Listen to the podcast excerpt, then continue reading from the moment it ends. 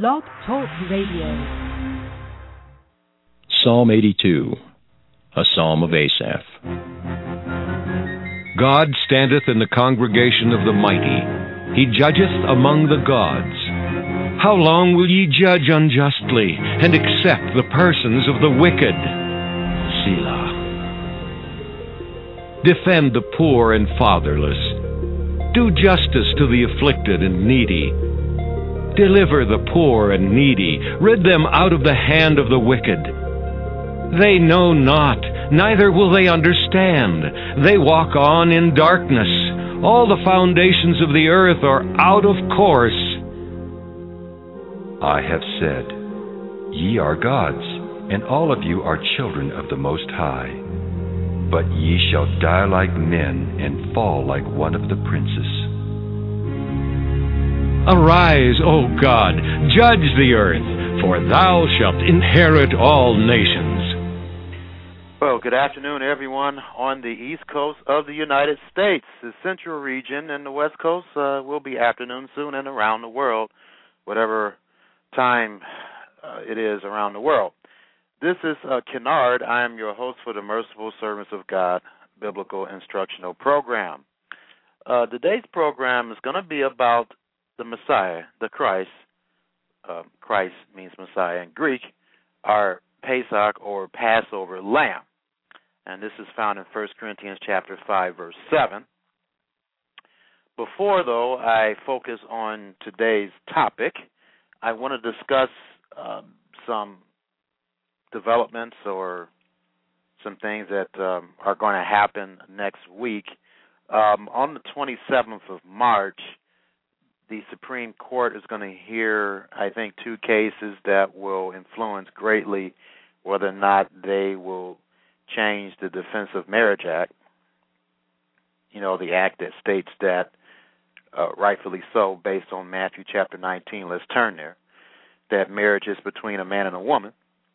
And this is really the passage to, to go to for those who uh, think that Yeshua taught that gay is okay uh, Matthew chapter 19, verse 1 in the King James Version. And it came to pass that when Jesus had finished these sayings, he departed from Galilee and came into the coast of Judea, which is the west bank today, beyond Jordan. In verse 2, and great multitudes followed him, and he healed them there. The Pharisees also came unto him, tempting him, and saying unto him, Is it lawful for a man to put away or divorce his wife for every cause? And in verse 4, Matthew chapter 19, and he answered and said unto them, Have you not read that he which made them at the beginning made them male and female? So he's taking them back to Genesis. Uh, Matthew 19, verse 5, and he said, For this cause shall a man leave his father and mother. It's not a father and a father and a mother and a mother. And shall cleave to his wife. So no doubt he's talking about the marriage relationship and they twain shall be one flesh, or they will be one flesh. So the marriage relationship is between a man and a woman. Two males and two females aren't one flesh, according to the Messiah's own words. Verse 6 Wherefore they are no more twain, but one flesh. Again, he states the fact that a legitimate marriage in the eyes of God and logically is between two fem- uh, two no, what am I saying here? between a man and a woman. Okay, is not between two males or two females. All right, this is according to people call themselves Christians, and, and yet they don't want to go by what the Messiah states, the Christ states here. Again, let me underscore what he said here. And he said, For this cause shall a man leave his father and a mother, not a father and a father and a mother and a mother, and shall cleave to his wife, and they shall be one flesh. Verse 6 Wherefore they are no more twain, but one flesh. I don't care what the president states, I don't care what anyone is teaching. According to Scripture, they're wrong. What therefore God has joined together, let not man put asunder. And that's a prophecy because that's what man is trying to do today, this week, March 27th. We need to pray for this nation, folks, and we need to pray uh, that this nation repents. Because if we don't, we're going to have horrendous things happen to us according to the prophecies of the Bible. And Jeremiah, this is one of my favorite scriptures, Jeremiah chapter 18.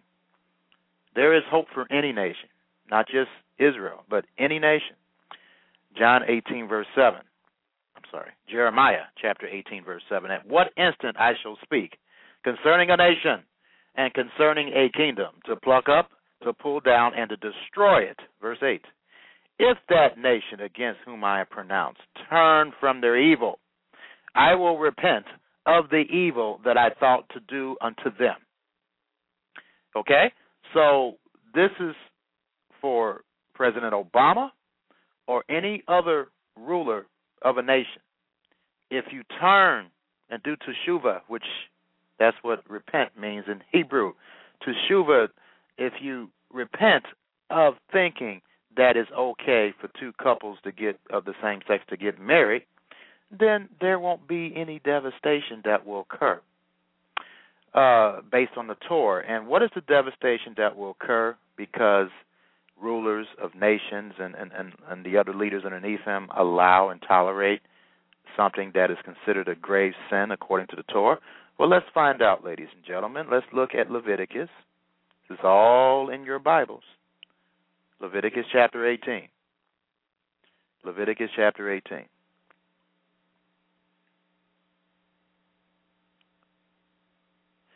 Starting in verse 22. People can make their own opinions, but I just read to you what Yeshua stated. Jesus. Yeshua is his Hebrew name. Some people say Yahshua. All right?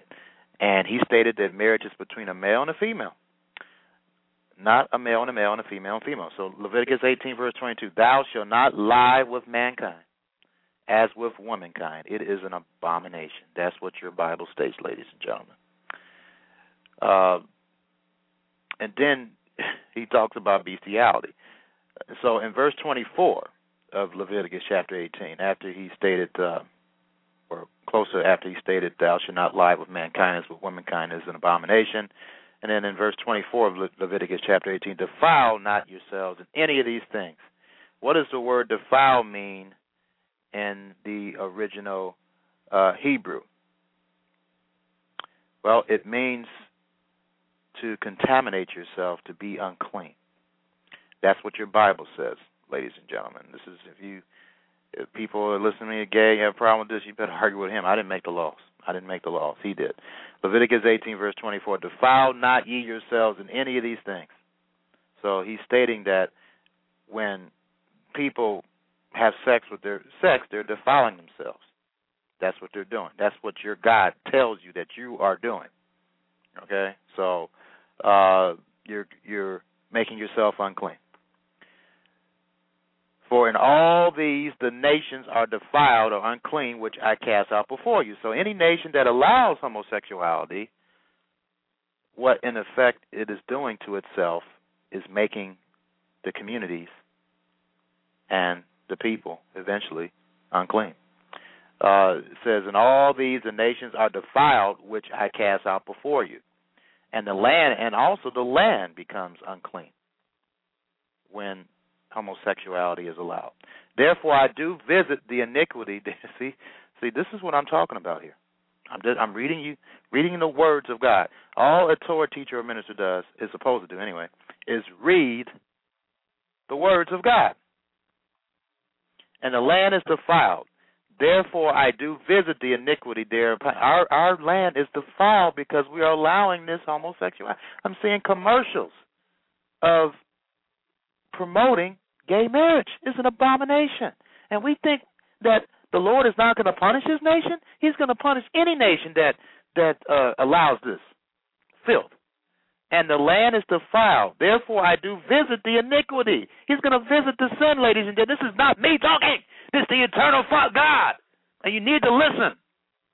And the land is defiled. Therefore, I do visit the iniquity thereupon it. It's going to happen if we don't repent.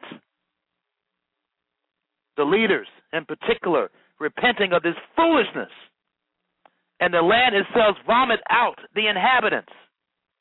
That's what's going to occur. And he says, Ye shall therefore keep my statutes and my judgments, and shall not commit any of these abominations, which homosexuality is one of them. Any of your own nation, nor any stranger that sojourn among you. Verse 27 For all these abominations have the men of the land done, which were before you. They were doing homosexuality back then. But there's a prophecy in Ecclesiastes 1, verse 9, it says, Whatever was done in the past is, will be done again, and, it, and it's being done. For all these abominations have the men in the land done, which were before you, and the land is defiled. That the land spew not you out also when you defile it, as it spewed out the nations that were before you. For whosoever shall commit any of these abominations, even the lives that commit them shall be cut off from among their people, the souls. Verse 30 Therefore you shall keep my ordinance that you commit not any of these abominable customs which were committed before you, and that you don't defile or make yourselves unclean. I am the Lord, your God. This is not Kennard telling you this. This is the eternal Father through the Word of God telling you this, ladies and gentlemen. So if you have a problem with this, you better argue with him. All I'm doing is telling you what it says. And any nation that embraces homosexuality, curses will come. He's going to visit that iniquity, just like he visited the iniquity of Sodom and Gomorrah when he saw with his own eyes that the men of Sodom and Gomorrah wanted to have sex with the angels who were appearing as males. So I'm warning you, or should I say, God is warning you through these scriptures. All I'm doing is reading these scriptures. But if we continue with this utter foolishness of trying to provoke, uh, promote, not provoke, but promote homosexuality, nothing but bad news is going to happen, ladies and gentlemen. Nothing but bad news is going to happen. And as a servant of God, I have to warn. I have to do the best that I can. I'm just one little voice, but I have to do the best I can to warn people of what's coming, folks. He's not going to, Yah or God is not going to tolerate this for too much longer because it destroys the communities, destroys the mm-hmm. land, destroys the environment. And homosexuality is what they, homosexuals, where they realizing that they're unclean. When something's unclean, what happens? It spreads, right? And it causes the land to be unclean and influences other people to be eventually unclean as well. So we need to be praying for our president. We need to be praying for this nation. We need to be praying for our leaders to start to use the common sense that he's given each and every one of us and to realize that not just biblically but logically and biologically homosexuality does not make any sense whatsoever. It's an abomination. Okay. Let's check out world news here. Uh, World Watch Daily Koenig International News. Weather plays havoc with final hours of Obama visit. Very late to Bethlehem. Official farewell ceremony. Next, I know some people were thinking that the tribulation was going to begin ridiculously um, um, March 22nd, based on speculation and so forth. And I hope that I, I don't know. It seems like every time somebody comes up with something, and and uh, I hope that people have learned their lesson about this finally. I I don't think so though, because it seems always some other group comes up with something, and this has been going on for for ages. People trying to predict when the great tribulation will begin, and that's why he tells us to watch because we're not going to know it all watch for certain events, and he outlines those events in Matthew chapter 24. But anyway, Obama was in Jerusalem March 20th to 22nd. People were trying to make a big deal about that. Some people were thinking that he was going to go to the Temple Mount or to the Western Wall. He didn't do any of that, so all that's inaccurate again. It's amazing too when people make these predictions. they're very quiet when it doesn't happen, or they come up with something else, you know. Uh, so it, it's just it's just ridiculous, and I just hope that um, I, I just pray anyway that people stop this stuff because it's insanity. Insan- the definition of insanity is doing the same thing, using the same methods over and over again, expecting the same results. And in, in terms of this, people have been trying to predict the second coming and the great tribulation for years, and every single last one of them have been wrong. So it, it, let's, let's stop the insanity. Let's, let's really stop it, and do what the Messiah told us to do, which is watch for these events, not try to predict them. Anyway, headline here on Watch.org: Obama's doing Israel Turkey agree to normalize relations after Netanyahu apologizes and offers to compensate families. So that's what he's going to do here. Um, Lieberman blasts Netanyahu over apology to Turkey. That's um, who's Lieberman? That's um, someone in the IDF. In response, Lieberman said in a statement, "Anyone who saw the photos taken on Nav Mamar understands beyond any doubt that the Israeli Defense Force soldiers acted in self-defense against the activists of the IHH organization, which is recognized as a terrorist organization in Europe. So they're just um, having all kind of issues and so forth. And in the seminal mo- moment, Obama meets, uh, reminisces, and jokes with Yitzhak Rabin's family, or Yitzhak Rabin's family. So all this was a bunch of photo ops opportunities and, and so forth. It, it was not. He didn't start any peace process or anything. All it was was a bunch of talk and so forth. That's that's really all it was, although Iran's leader, and Iran's leader's been doing this for years, Iran's leader threatens to level Tel Aviv and Haifa if Israel attacks, criticizes U.S. nuclear talks. So same old stuff. Then North Korea military threatens U.S. bases. They've been talking for years and years. And and uh, AccuWeather, here we go again with the weather. And I implore anyone that uh, is listening to me for the first time or have been listening to me for a while, if you haven't read the article that I have on my website, about God and hurricanes, please read it because it explains that when leaders of countries uh, make horrendous mistakes or, or horrendous judgments, like Obama's trying to push a two-state solution, and and God is totally against that in the scriptures. Uh, he stated in Judges. Let's take a look here. This is a prophecy, Judges chapter two, verse one. And an angel of the Lord came up from Gilgal to Bochum, or Bochum, and said, I have made you to go up out of Egypt and have brought you into the land which I swore unto your fathers. And I said, I would never break my covenant or agreement with you. In verse 2 of Judges, and ye shall make no league, no confederacy or covenant. And that, that's what we're trying to do right now in the Middle East, right? We're trying to broker a peace treaty, right, or agreement with the inhabitants of this land. And this this applied back then as it applies today. You shall throw down their altars. We haven't done that, have we? No. No, the Jewish people haven't done that. But you have not obeyed my voice. Why have you done this? Verse 3.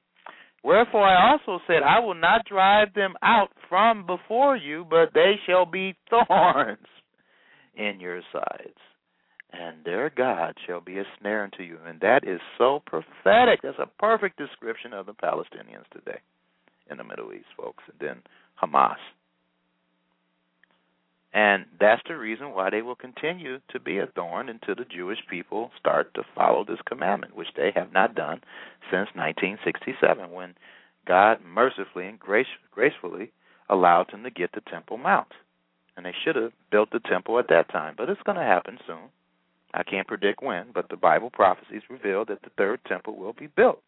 That's the only way the tribulation will begin, according to what Yeshua stated, stated in Matthew 24, verse 15, despite what people teaching are teaching currently.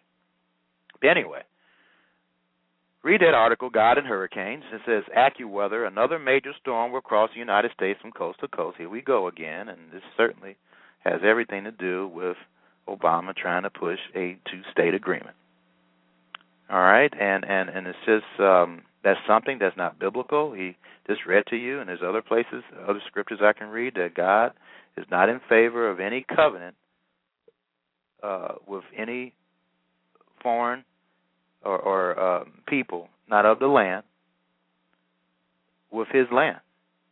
Okay, and and he he does not want that to happen. And the Jews continue to push this, they're going to only punish themselves, and the people will continue to be a thorn at their sides, as he states. Okay, so let me see if there's any local or national United States news that we need to be concerned with here. Let me look at the economic collapse website here. Let's see. Um, you can go with me if you want. It says theeconomiccollapseblog.com. Well, uh, the headline here on this website it says mass panic in Cyprus. The banks are collapsing and ATMs are running out of money. So that's something that will happen here unless we change morally. Uh, but uh, says right here, European officials are openly admitting that the two largest banks in Cyprus are insolvent, meaning they cannot support themselves, and it is now being reported that Cyprus Popular Bank only has enough liquidity, liquidity rather, to cover the next few hours. Of course, all banks in Cyprus are officially closed until Tuesday at the earliest, but there have been long lines at ATMs all over Cyprus as people scramble to get whatever money they can out of the banks. Unfortunately, some ATMs appear to be malfunctioning and others appear to have already run out of cash. And this is what I suggest you guys do, and don't wait for this to happen here in this country. Try to get a safety deposit box or something, a miniature one, and put store of money in in that, and buy some silver and gold if you can.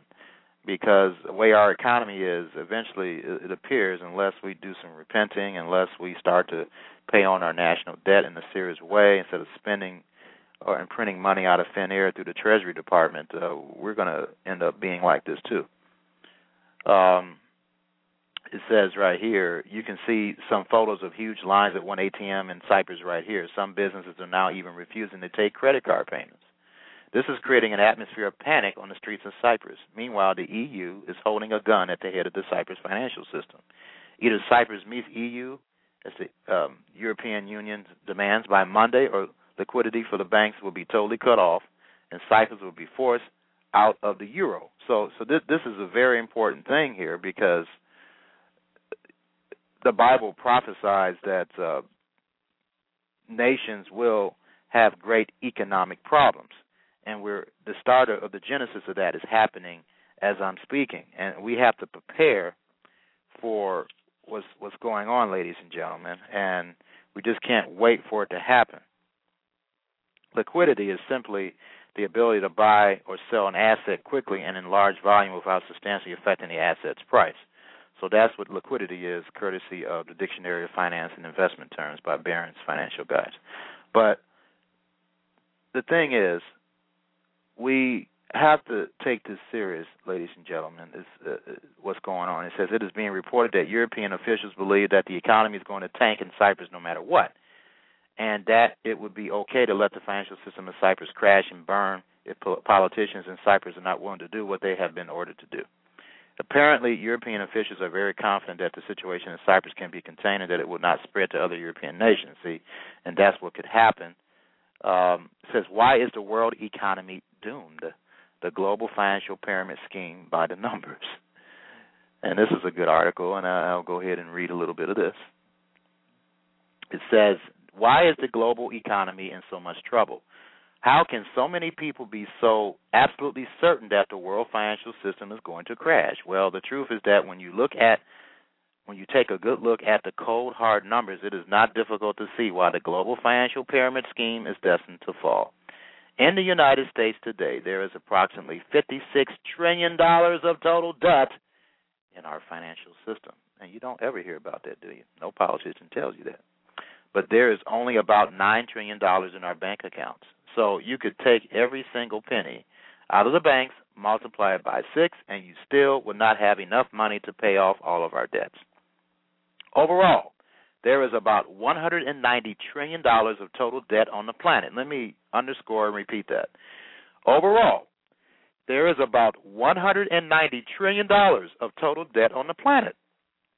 But global GDP, gross domestic product, the total sum of, of uh, production of product and services for a nation is only about seventy trillion dollars, and the total value of all the derivatives around the globe is somewhere between six hundred trillion to fifteen hundred trillion dollars. So we have a gigantic problem on our hands. The global financial system is a very shaky house of cards. that has been constructed on a foundation of debt, leverage, and incredibly risky derivatives. We are living in the greatest financial bubble in the world's history, and it isn't going to take much to topple the entire thing. And when it falls, it is going to be the largest financial disaster in the history of the planet. And, ladies and gentlemen, we need to get prepared. A derivative is short for derivative instrument. It's a contract whose value is based on the performance of an underlying financial asset, index, or other investment. So that's what a derivative is, ladies and gentlemen. So um, says derivatives here are available based on the performance of assets, interest rates, currency exchange rates, and various domestic and foreign indexes. Says derivatives afford leverage and when used properly by knowledgeable investors, which hasn't been used properly, can enhance returns and be useful in, in hedging portfolios. So anyway, that's what a derivative is. I'm trying to break this down so it'll be clear to you. And this is from, uh, matter of fact, I suggest you get this dictionary. It's uh, Barron's Financial Guides Dictionary of Finance and Investment Terms. So, ladies and gentlemen, I, I just read you just some secular information, and it only verifies the following prophecy in Revelation chapter six. Again, Revelation chapter six, uh, starting in verse five, the third seal. And when he had opened the third seal, I heard the third beast say, "Come and see."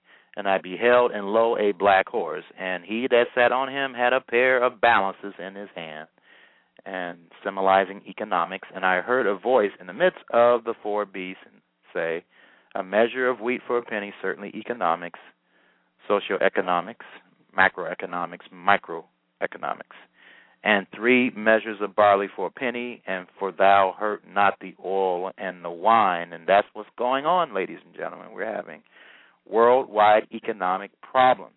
On top of that, in Matthew chapter 24, uh, this is the prophecy of the end times of what's going to occur in the 21st century, and he, first, and he said right here in verse 6 of Matthew chapter 24, and you shall hear of wars and rumors of wars. That's what we're hearing right now. Uh, the Koreans are always threatening, seem to be always threatening the United States, and it's a bunch of fluff and talk uh, see that you not be troubled, and that's that's a lot of people they get troubled by all these things, and they start predicting. Uh, for example, the recent uh, ridiculous prediction that the um, Great Tribulation would begin um, yesterday. So we, we got to make sure that all these rumors of wars and wars and, and certain events that happen in the world don't trouble us. For all these things must come to pass, but the end is not yet. And in verse 7, it says, For nations shall rise, it should be families in the original Greek, or tribes shall rise against families, or tribes and kingdom against kingdom, and there shall be famines, and that's um, socioeconomic, economic chaos, and pestilence and earthquakes in various places around the world. So that's what's happening. He said these are the beginning of sorrow. So we're in the beginning of sorrow stage. All right? And that's what we have to prepare for right now, ladies and gentlemen. Okay. Enough of world news. Let's get to the topic of this Bible study uh, the Messiah, who is our Passover lamb. I was raised a Catholic, ladies and gentlemen, and when I think about my conception of God or my idea of God back then, I was just taught that Jesus Christ was God and He uh, died on the cross for our sins and um, whenever we sin, we just ask for Him to forgive us, and that's that. And really, I, I didn't I didn't get any other teaching other than that. Uh, the Catholic Church doesn't really do a very good job of teaching you the Bible. Uh, everything is um, influenced by the Pope. Uh, they have a catechism, which is their oral law of how they interpret the scriptures, basically um, I remember going to a Catholic service, and I, you know I was an altar boy at one time too, and um, it was very repetitive, vain repetitions over and over and over and over again, same old stuff. It's just a boring, boring experience, and it's, just sad. It's just really sad. It's, it's not the way uh, true worship of Yah in an assembly should be. But anyway, the reason why I'm mentioning this is that many people in this country and around the world, they're just taught that Jesus is Yah, which is true. He's the Word of God, and he died on the cross as a human being to deliver mankind from sin. And that's really that's all that's taught basically. And so whenever you sin, you just ask for forgiveness and you can keep on sinning. You're already saved because he took away the sin of the world, so you're already saved, so you don't have to worry about anything and you don't have to do anything. Just live your life the best way you can and realize that you're going to go to heaven and everything is okay because the Messiah is he's constantly taking away our sins. And that is an incorrect teaching, ladies and gentlemen. And the purpose of, of this Bible study today is to really uh, show you through the scriptures that that's an incorrect thinking about the Messiah and and his death. He didn't die to encourage us to continue to sin, ladies and gentlemen. Quite the opposite. So let, let's let's go back to Genesis here. Okay, I, am not going to read um, about well, you know that Adam and Eve sinned. You know about all that, but I want to read a scripture that is really the first messianic scripture or prophecy that the Messiah would have to come. Uh, Genesis 3, verse 15. It states, And I will put enmity or hostility between thee and the woman, and between thy seed and her seed. And that means plant or posterity. And this is interesting because a woman does not have a seed, does she? A woman does not have a seed. She has an ovum the seed comes from the male. But see, this is why you have to focus and look at the scriptures very carefully. Because right in this one scripture is a prophecy about the Messiah being born of a virgin, being born without the male's seed or sperm. It says, And I will put enmity between thee and the woman, and between thy seed and her seed. It shall bruise thy head, and you shall bruise his heel. So, right here is a prophecy about the Messiah. Even in the Jewish Publication Society version, it has her seed. There we go.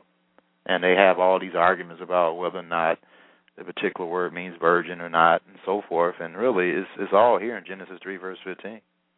Her seed. It's the end of conversation. So, anyway, that's a good verse to analyze and study. Okay? But I want to read another verse that you need to understand here. After the sin was committed, he stated uh, in verse 22 of Genesis chapter 3 And the Lord God said, Behold, the man has become as one of us to know good and evil. And now that not he put forth his hand, let me read this. Let me see if I can read this in an easier version for you to understand. Here we go. Genesis 3, verse 22. The Lord said, These people now know the difference between right and wrong just as we do. But they must not be allowed to eat fruit from the tree that lets them live forever. Verse 23. So obviously, they did not have immortality uh, once they ate of the tree, because remember, he stated that if you eat of that tree, you will die. And some people say, well, that means that uh, well they didn't die right away. No, he's saying that the process of death has begun because because people don't die right away. You know, when we're born, do we die right away? No, but we're going to die, and that's what he's talking about. Genesis three verse twenty two. The Lord said, "These people now know the difference between right and wrong, just as we do, but they must not be allowed to eat fruit from the tree that lets them live forever." And so, what did he do? He blocked that tree so they wouldn't eat of that fruit, so they can live forever in sin. Verse 23 So the Lord God sent them out of the Garden of Eden, where they would have to work the ground from which the man had been made. So that tree of life symbolizes, ladies and gentlemen, immortality.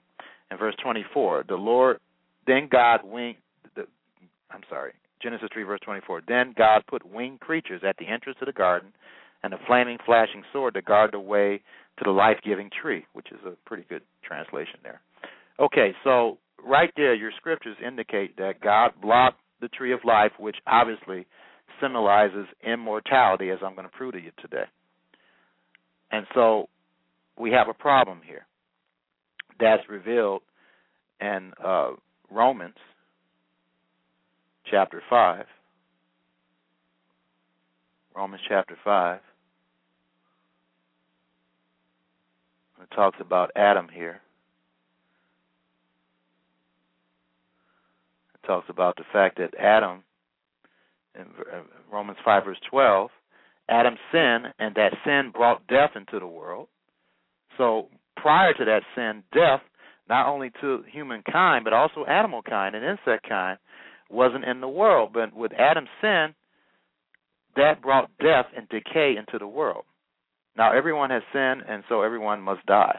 Okay, so that's what happened, ladies and gentlemen, when when uh, sin occurred. That's what brought decay and death into the universe, and in particular into the world.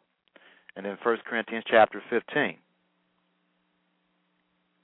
1 Corinthians chapter 15, which that this particular chapter really is a summary of the entire plan of God. Uh, 1 Corinthians chapter 15, verse 20, it says, "For Christ has been raised to life, and he makes us certain that others also will be raised to life." Verse 21, just as we will die because of Adam, or Adam, we will be raised to life because of Christ. Verse 22, Adam brought death to all of us, but Christ will bring life to all of us, because there, there's a dichotomy here, two opposites here. Adam is death, the last Adam, or Christ, is life. Okay, so you have to to look at it that way to understand the plan of God, ladies and gentlemen. It's, it's really that simple. Uh, you, you look at Adam; he represents death. Uh, you look at the last Adam, and that's what uh, the scriptures indicate that the, the Messiah is here. He is the the last Adam, so he's a type of Adam, the way mankind should be. Uh, he is our true Father, of mankind. First Corinthians 15, verse 45. And so it is written the first man, Adam, was made a living soul. The last Adam was a quickening spirit. Okay? So Adam was not, the first Adam was not going to die. If he didn't sin, he wouldn't have died, according to the scriptures. But what happened? He sinned, and so God said, hey, we, he knows good and evil now, and we don't when he when he sins, we we don't want him to live forever in that state. So I've got to block off the tree of life because if he would have eaten of the tree of life, which symbolized immortality, he would have lived forever sinning. And and and Yah is a merciful God. He doesn't want any human being to live forever sinning. Okay, so um, let's understand that. Let's understand that important point there. Okay, so let's get back to this. So you understand that the prophecy of the Messiah is, is right there in Genesis 3, verse 15. And so we know that this Messiah was prophesied to come on the scene. And in John chapter 1, verse 29, Yohanan or John the Baptist stated this about the Messiah and what he had to do. The next day, John sees Jesus coming unto him and says, Behold, the Lamb of God, which takes away the sin of the world. And so that's one of the jobs of the Messiah, the Lamb of God, the Passover Lamb, to take away the sin of the world in John 1, verse 29. And I'm going to read John chapter 3, verse 14 to uh, 21. And it states, And as Moses lifted up the serpent in the wilderness, even so must the Son of Man be lifted up, that whosoever believes in him should not perish, but have eternal life. Why? Because what happened? Eternal life was closed off because of sin. For God so loved the world that he gave his only begotten Son, that whoever believes in him should not perish, but have everlasting life. He paid the death penalty for mankind, so mankind can have an opportunity for e- eternal life or immortality. He opened the door for immortality again for mankind. Adam closed the door. The last Adam opened the door. For God sent not his Son into the world to condemn the world, but that the world through him might be saved. He that believes on him is not condemned, but he that believes not is condemned already because he has not believed in the name of the only begotten Son of God. And this is the condemnation that light is coming to the world. That light in John chapter 1 is revealed to be the Messiah. And men love darkness rather than the Messiah or the light because their deeds were evil. So this whole process, ladies, ladies and gentlemen, has something to do with deeds. For everyone that doeth evil hateth the light, neither come to the light that not his deeds should be reproved. But he that doeth truth is wrought in God. Okay? So, the truth, what is truth? Psalm 119, verse 142. The truth is the instructions, or in the King James Version, it translates it law of God. So we have to do truth. We have to do truth. Uh, it's not something that we talk, it's something that we do, ladies and gentlemen. So his death has something to do with deeds. And that is certainly not being taught by hardly any church.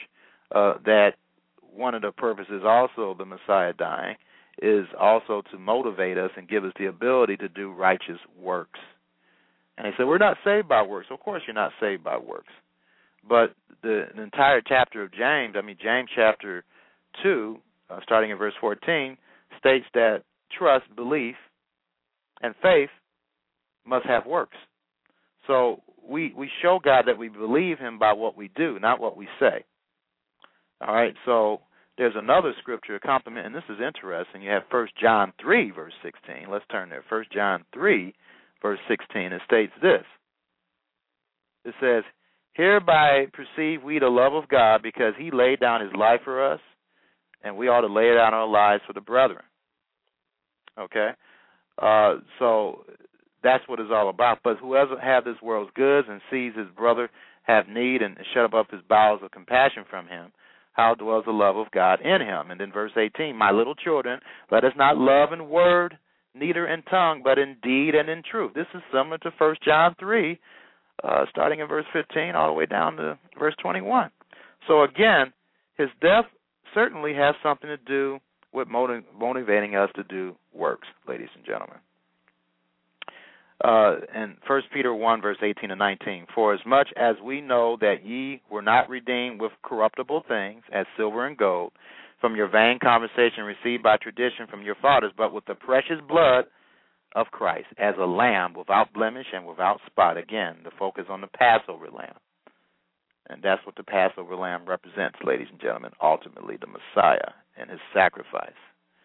Uh, 1 Corinthians chapter 5, beginning in verse 21. Verse 12. Let's see. Actually, I have the wrong scripture on this one. On this one, okay. Romans five, verse six to ten. Sorry about that. Romans five,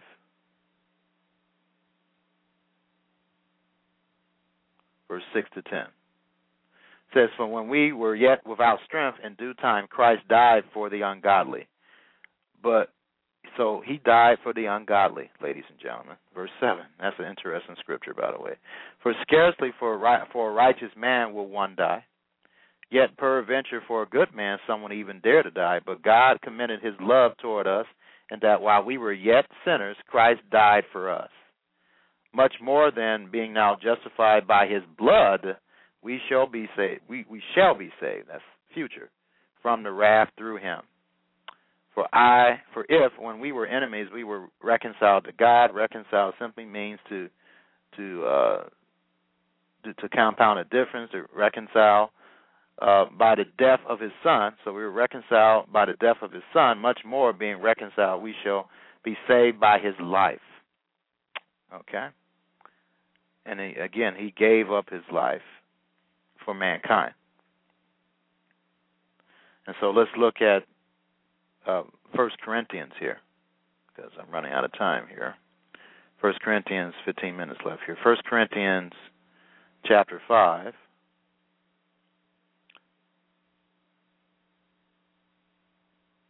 Starting in verse 6, says, Your glorying is not good. Know ye not that a little leaven, just a little leaven, leavens a whole lump. Verse 7 Purge out therefore the old leaven, that you may be a new lump, as you are unleavened. So we're supposed to get rid of leaven. Now, what does leaven represent? For even Christ, our Passover, is sacrificed for us. Okay? And verse 8, therefore let us keep the feast. The feast of what? The feast of unleavened bread, which is initiated by the Passover. This is revealed in Exodus chapter 12, Leviticus chapter 23.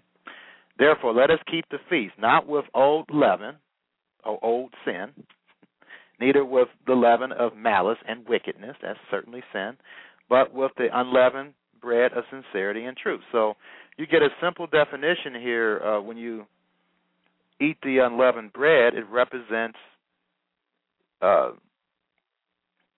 the sincerity and truth of living a righteous life. That's what it represents. It also represents the the uh, it's, it's called the bread of affliction, and it represents the suffering of the Messiah. And now, of course, it also represents the suffering of, of, of the of our ancestors in Egypt. Of course, leaven represents the antithesis of that, the opposite of that, which is sin. And we are commanded to get it out of our presence. Therefore, let us keep the feast, not with the old leaven, neither with the leaven. And so, in Exodus chapter 12, it commands us to get rid of all leavening products out of your home to celebrate the, the festival. So, that's why we do that. But during the Passover Seder or meal, uh, we when we drink the wine, it, it represents His blood. So He gave us new meaning to what those symbols represent, or better understanding of what those symbols represent. Matthew chapter 26, starting in verse 26 here. And as they were eating, Jesus took bread and blessed it and brake it and gave it to the disciples and said, Take, this is my body. All right? And then verse 27, and he took the cup and gave thanks and gave it to them, saying, Drink, you all of it, for this is the blood of the New Testament, and that, word new should be renewed testament or covenant, which is shed for many for the remission of sins. And that word remission is the pardoning or forgiveness or deliverance of sins. And we know what sin causes death. All right, so that's what the Passover, the, the, the wine represents his blood and the unleavened bread represents his suffering of affliction and also represents us through our deeds, through obeying him and, and, and the Torah, uh, living a, a righteous life. And of course, the leaven represents wickedness, and also the leaven can represent uh, false doctrine or teachings as well. So we, we have to be very careful about uh, right here, Matthew 16, verse 6, Jesus said unto him, Take heed and beware of the leaven of the, the Pharisees and the Sadducees. You know, and he said uh, in verse 11, How is it that you do not understand that I spoke not unto you concerning bread, that you should beware of the leaven of the Pharisees and the Sadducees? In verse 12, then understood they that he bade them not beware of the leaven of bread, but of the doctrine the teachings of the Pharisees and the Sadducees. Not to say that they were all wrong, but he was saying to be careful. It's like we should be careful of anybody's teachings. Uh, we have to be careful of, of the false doctrines that the Jews they don't teach all false doctrine, but some of it is like Yeshua is not the Messiah. That's one of them, and there's a few others, but there's not many. But there's a few that um, just like in, in Mark chapter seven, their tradition, some of their tradition, makes void the Torah or the law of God, and we need to stay away from that. That's leavening. So I'm trying to explain it as clearly as I can here. But I want to get to this really important scripture here in Hebrews 9, verse 11 to 14. I have 10 minutes left here. It says, But Messiah, having become a high priest of becoming good matters, this is uh, in the scriptures version for clarity's sake, through the greater and more perfect tent not made with hands, that is, not of this creation, entered into the most set apart place once and for all, not with the blood of goats and calves, but with his own blood, having obtained eternal redemption. That's salvation, immortality. For if the blood of bulls and goats and the ashes of a heifer sprinkling the defiled sets apart for the cleansing of the flesh, how much more shall the blood of the Messiah, who through the everlasting Spirit offered himself unblemished to Elohim, or God, cleanse your mind or conscience from dead works to serve the living God. So he wants us to serve him. And how do you serve Yah? By obeying him. So his death also was a catalyst for us to obey him. And many people don't understand that. The Messiah died on the cross to give humanity the opportunity to live forever.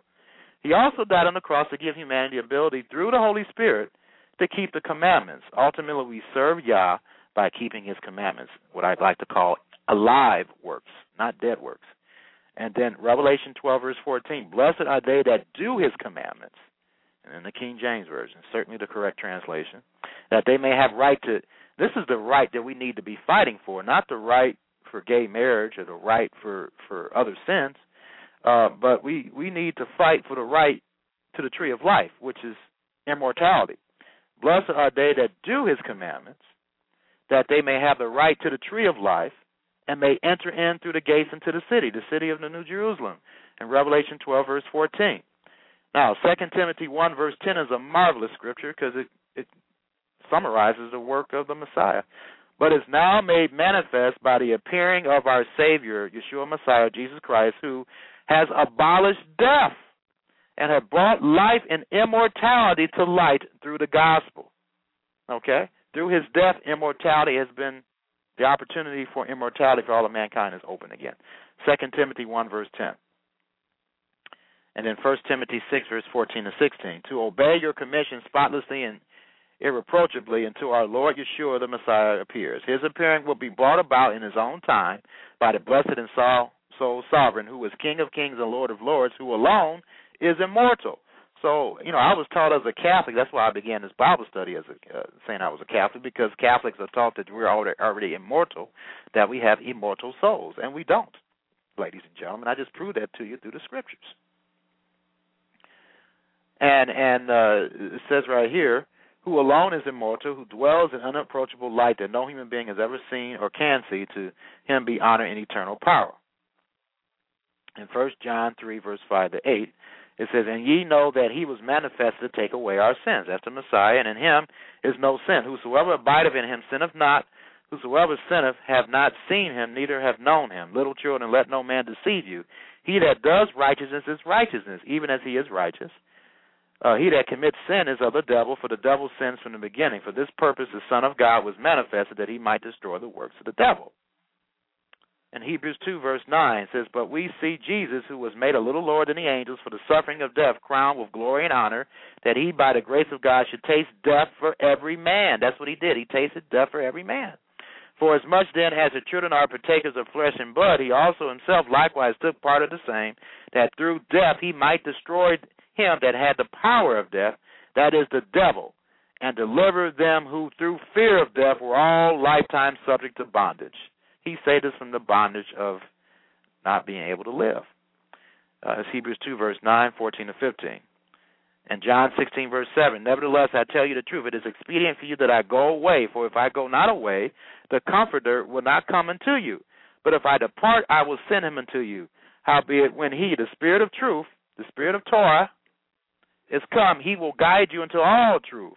For he shall not speak of himself, but whosoever he shall hear, that shall he speak, and he will show you things to come. That's in John 16, verse 7 and verse 13. Ezekiel 36, verse 26 to 27 tells you what the Holy Spirit does for each and every human being that believes in the Messiah. And then when you believe in the Messiah, then you you change and you do teshuva and you become immersed in the water as symbolic of your commitment to Him, and you receive the Holy Spirit. And then a new heart also will I give you, and a new spirit will I put into you. And I will take away the stony heart out of your flesh, and I will give you a heart of flesh. And I will put my spirit within you, and cause you to walk in my statutes, and you shall keep my judgments and do them. Ezekiel chapter 36, verse 26 to 27. And then here's a kicker. Here's a, an important scripture here for you to to realize. Uh, we are witnesses to these things. So is the Ruach HaKodesh, the Holy Spirit. And that scripture indicates in Acts 5, verse 37, that he gives the Ruach HaKodesh to those who obey him. He doesn't give the Holy Spirit to those who don't want to obey him, ladies and gentlemen. And and you have to understand that. You have to understand we are witness to these things, and so is the Ruach HaKodesh, whom God has given to those who obey him. So you have to obey him, ladies and gentlemen. And in First John chapter 2, starting in verse 1, My children, I am writing you these things so that you won't sin. So we're not supposed to sin, ladies and gentlemen, once we receive the Holy Spirit. But if anyone does sin, we have Yeshua the Messiah, the Tzaddik, or the righteous, who pleads our cause with the Father. Verse 2, also he is the covering for our sins, or the kapara for our sins, and not only for ours, but also for those of the whole world, the entire world, for those who are capable of repenting. You know, and in verse three, the way we can be sure we know him is if we are obeying his commands or commandments. Verse four, anyone who says I know him but isn't obeying his commandments or commands is a liar, and the truth or the Torah, because that's what the Torah is, Psalm 119, verse 142, is not in him. Verse 5. But if someone keeps doing what he says, then true, truly love for God has been brought to its goal in him. This is how we are sure that we are united with him. And this is a very powerful scripture. A person who claims to be continuing in union with him ought to conduct his life the way he did. And for those who say nay to that, then you you're a pretender, not a believer. And that's what your scriptures state. And to, to understand that faith must have works, ladies and gentlemen, read James chapter 2, verse 14 to 26. It's all there for you to, to understand. And, you know, we need to take the sacrifice of Christ. It's not a celebration of his death, ladies and gentlemen. Nothing to celebrate people, somebody dying. However, it's the celebration of him being willing to sacrifice his life for mankind and open the door uh, for immortality for everyone, everyone that desires it. And we have to be careful. And I'm going to read this uh, Hebrews chapter 10, verse 22 to 29. Therefore, let us approach the holiest place with a sincere heart in the full assurance that comes from trusting, with our hearts sprinkled clean from a bad conscience. I just read to you that his death helps cleanse our minds of a bad conscience, and our bodies washed with pure water. That's symbolic of uh, being immersed. Let us continue holding fast to the hope we acknowledge, and without wavering, for the one who made the promises trustworthy. And let us keep paying attention to one another in order to spur each other on to love and good deeds. It's about doing something, not mouth service or lip service, not neglecting our own congregational meetings as some have made a practice of doing, but rather encouraging each other. And let us do this all the more as you see the day, the day of the Lord, approaching. For if we deliberately continue to sin after receiving the knowledge of the truth, or the teachings of God, the Torah, there no longer remains a sacrifice for sins but only the terrifying prospect of judgment of raging fire that will consume the en- enemies. Someone who disregards the Torah of Moshe is put to death without mercy on the word of two or three witnesses. Think how much worse will be the punishment deserved by someone who has trampled under the foot of the Son of God, who has treated as something common the blood of the covenant which made him holy, and who has insulted the Spirit, the giver of God's grace. So in John 3, verse 36, to close, He that believeth on the Son have everlasting life, and he that believeth not the Son shall not see life, but the wrath of God abides on him. John 3, verse 36. So that's the way I'm going to end it. Let's let's realize that the Passover is symbolic of the Messiah's death, his sacrifice to open the door to immortality. The good news is that we have um, access to immortality because of his death, and let's celebrate the Passover uh, thinking of that. That's what it's sim- uh, symbolic of his his pure blood giving us the opportunity, taking the place of our blood being shed, and rightfully so because of our sins. Um, and we have the opportunity to um, obtain eternal life. But we have to show him that we believe him by what we do, not what we say. So, ladies and gentlemen, may Yah bless you for those who are celebrating the Passover and the the festivals of unleavened bread. Have a, a good one this year. Have a better one than you did last year. And uh, Yah willing, I'll be available to speak to you next week. Shalom.